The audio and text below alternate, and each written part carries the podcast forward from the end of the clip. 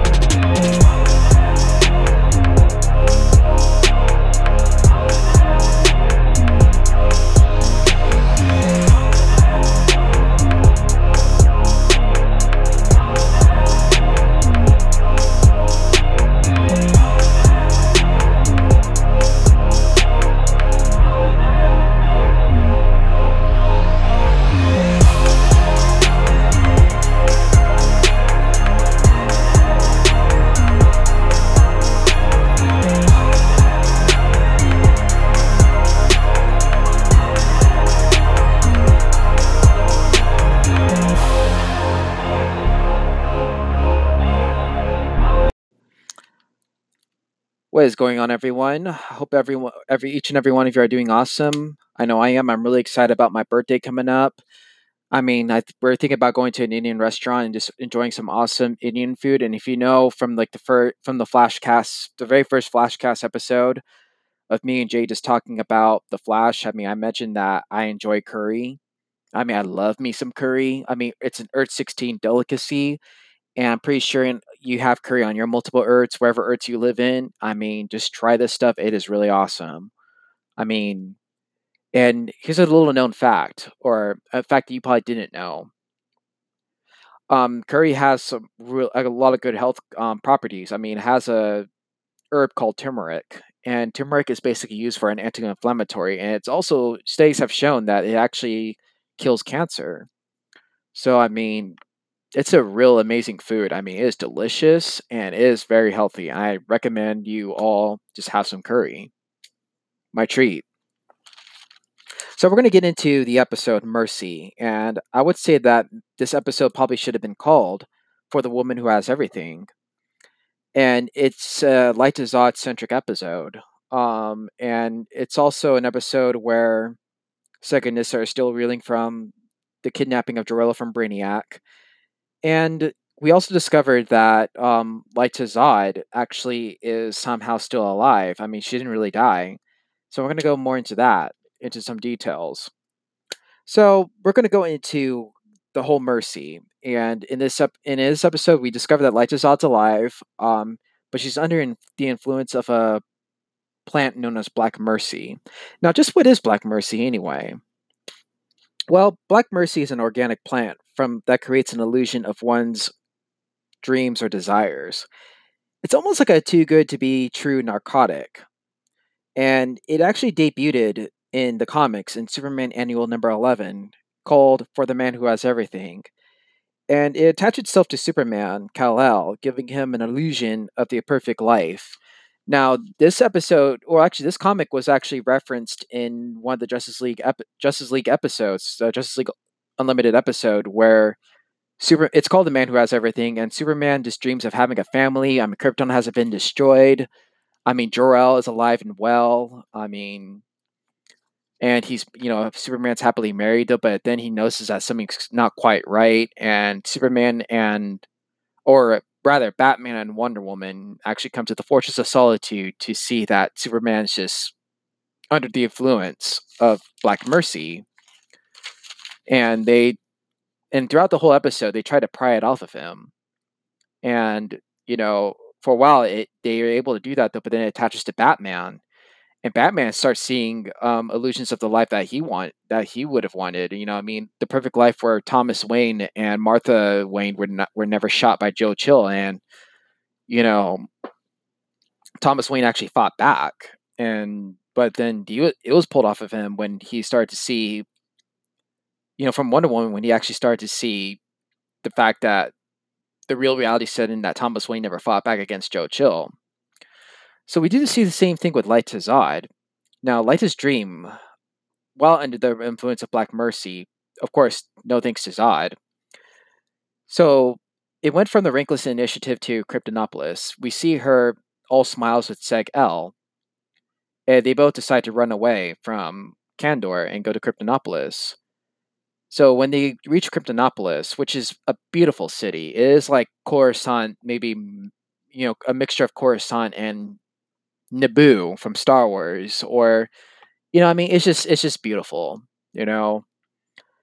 And Lyta quickly learns that Seg's rank was restored, and you see the House of El symbol or sigil on his chest. And she's just overjoyed, and he tells her that Jayna Zod helped him get his rank restored. And here I initially thought that Seg was under the influence of Black Mercy, because I thought maybe this was Seg's dream somehow. But it turned out to be Lyta Zod who was under the, the influence of Black Mercy. Now, could you imagine a Lyta L or perhaps a Seg Zod? Because that's what it was kind of alluding to when Seg said, like, you know, I want you to marry me. And of course, Lyta saying yes. So, why Black Mercy? So, here's where we discovered that my. my theory of Lyta being cloned was correct. But not the way that I thought, because the thing was that I thought that, you know, Zod would go out of his own way just to clone Lyta, okay, to bring her back to life and then eventually ensure its existence. But it was a reversal of that. The, so the Lyta Zod that died in Wegthor was a Lyta clone. And it makes sense as to why he cloned Lyta. He wanted to have a Lyta that was, you know, that loved him, that loved him like like a mother. And you know, but yet the real Lyta kind of knew what was going on with General Zod, and basically he had he pretty much you know there's a scene where he he and Lyta get into a fight, and Lyta doesn't want to hurt him, but then she basically he you know overcomes her and has her trapped under this narcotic plant. So the whole Black Mercy, the idea behind it was just that Dru Zod plans on using Black Mercy to control Doomsday. So basically, Doomsday would be high, or you know, would be high while slaughtering the Resistance, or on crack. You know, sort of like a Snakes on a Plane reference, where Samuel Jackson's character, you know, discovers that the snakes. The reason why the snakes are acting crazy or attacking people is because they're on sort sort of like influence, like a narcotic. And there's a scene where he just is on the phone with a government or a zoologist talking about why snakes the snakes are attacking. And he actually responds when the when the guy tells him about the snakes kind of being aroused, like a pheromone. Samuel Jackson just shakes his head and he just like says, Well, that's good news. Snakes on crack. So when the science lady is like, you know, the science lady that Zod's working with, you know, talks about the narcotic, I kind of that scene kind of came to my head. And I would have been like, you know, just imagine if, you know, the people in Wegthor found out what was going on. Like they found out how Zod's able to control Doomsday, and you could just see Val-El just like shaking his head. Or maybe even Adam. I mean, I could probably see Adam saying this. Well, shoot, that's good news. Doomsday on crack. you know, I mean. So yeah, basically he's putting Doomsday on crack to, you know, have him under his control and attack the resistance.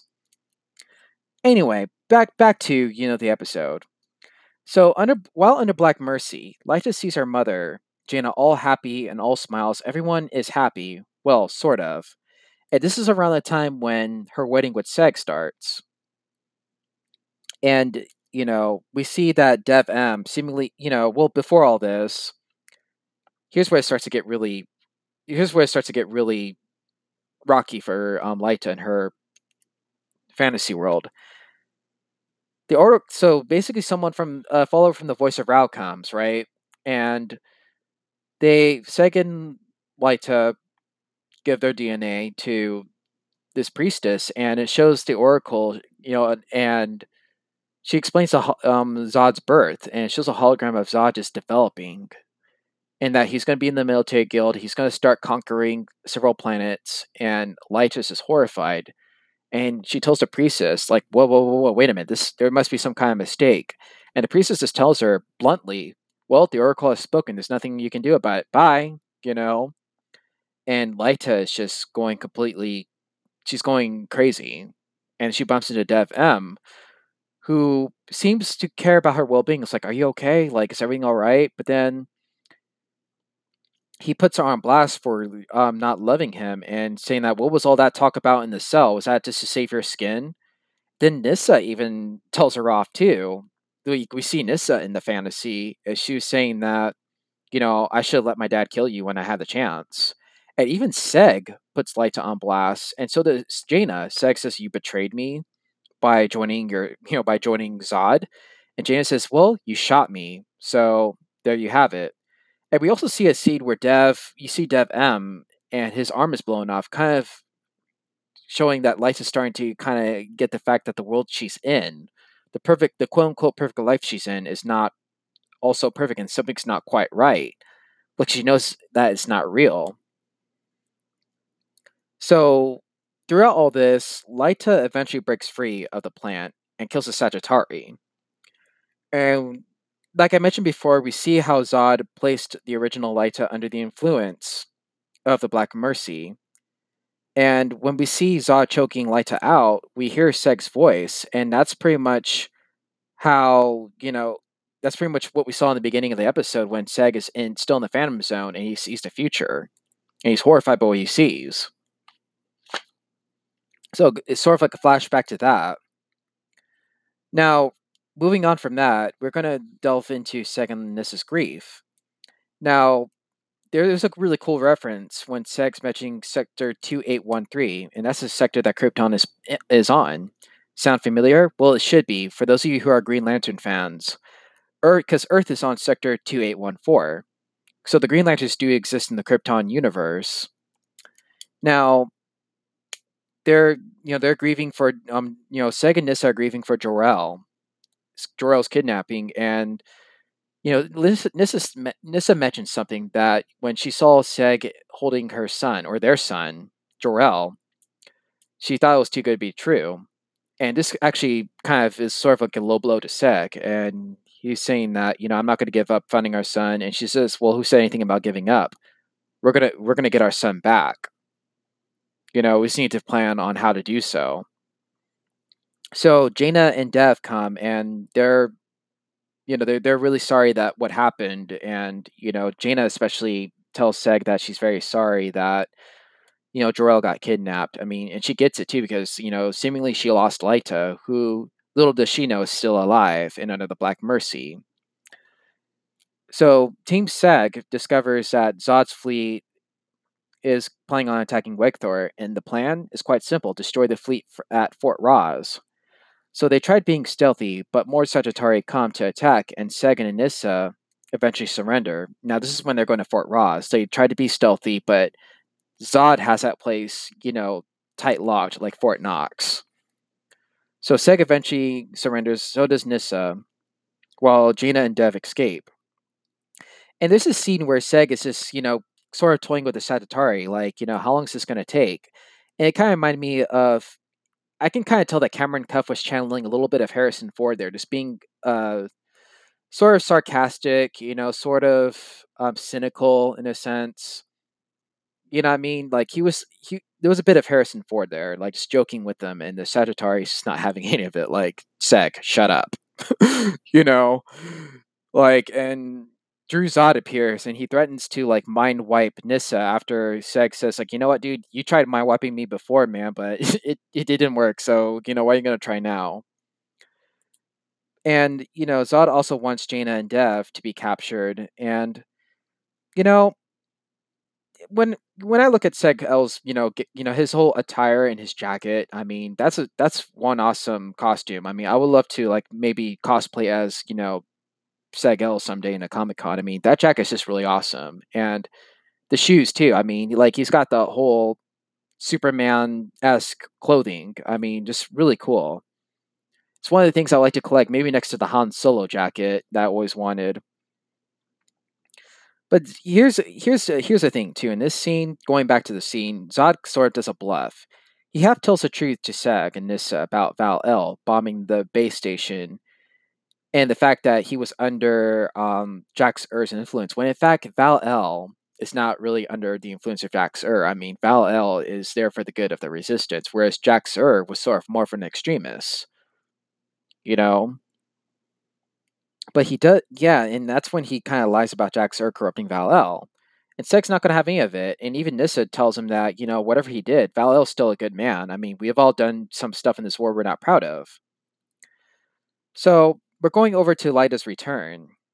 And when Seg and um, Nyssa are in their cell, um, while they're while they're in their cell, getting you know, I mean, getting put in their cells, um, Lyta actually rescues Jayna and Dev when they're about to be captured themselves.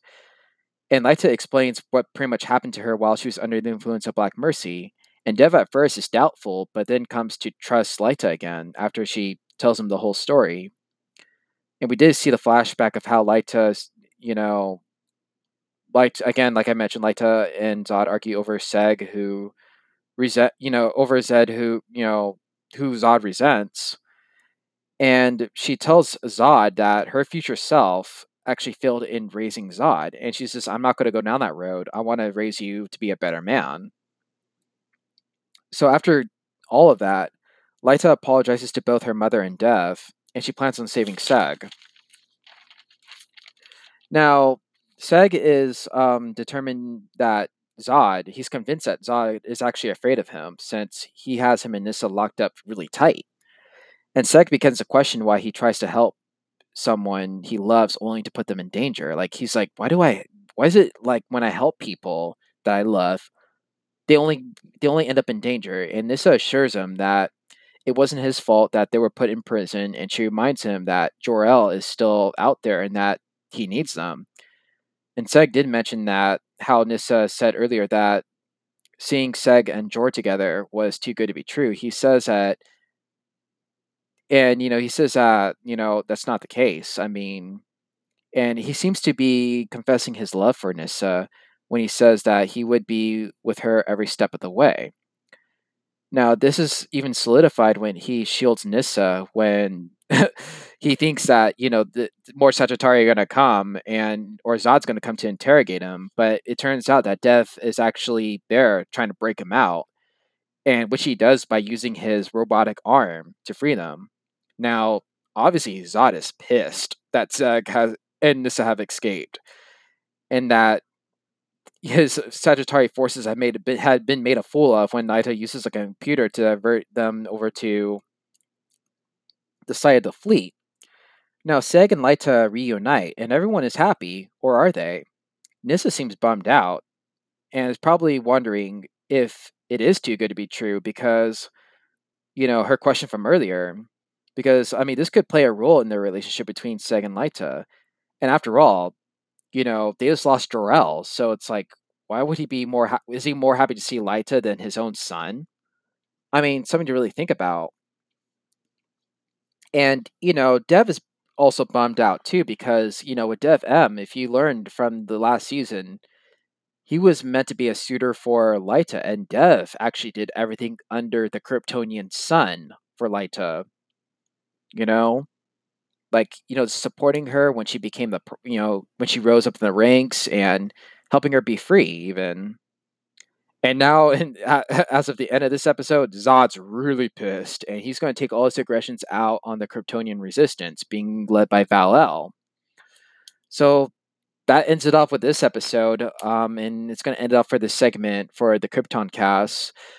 Don't forget to follow us on Twitter at the DC Comics Nations Geeks Podcast, and of course, follow me on Twitter at Brian's Comics underscore one.